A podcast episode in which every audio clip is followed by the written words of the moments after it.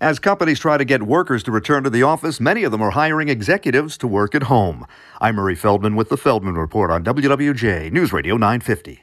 The firm Cowen Partners, an executive search firm, says 80% of executive jobs that are open right now will allow the executives to work remotely.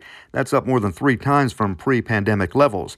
The executives' argument for those remote jobs? They say, well, if we can work from home, we can communicate more easily with people in different time zones. Apparently, it works at least for the executives.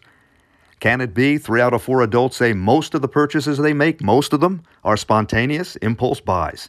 The survey by slickdeals.net found shoppers are now spending an average of $314 a month on items they never thought they wanted until they saw them and grabbed them on impulse, almost twice what they spent on impulse buying back in 2020.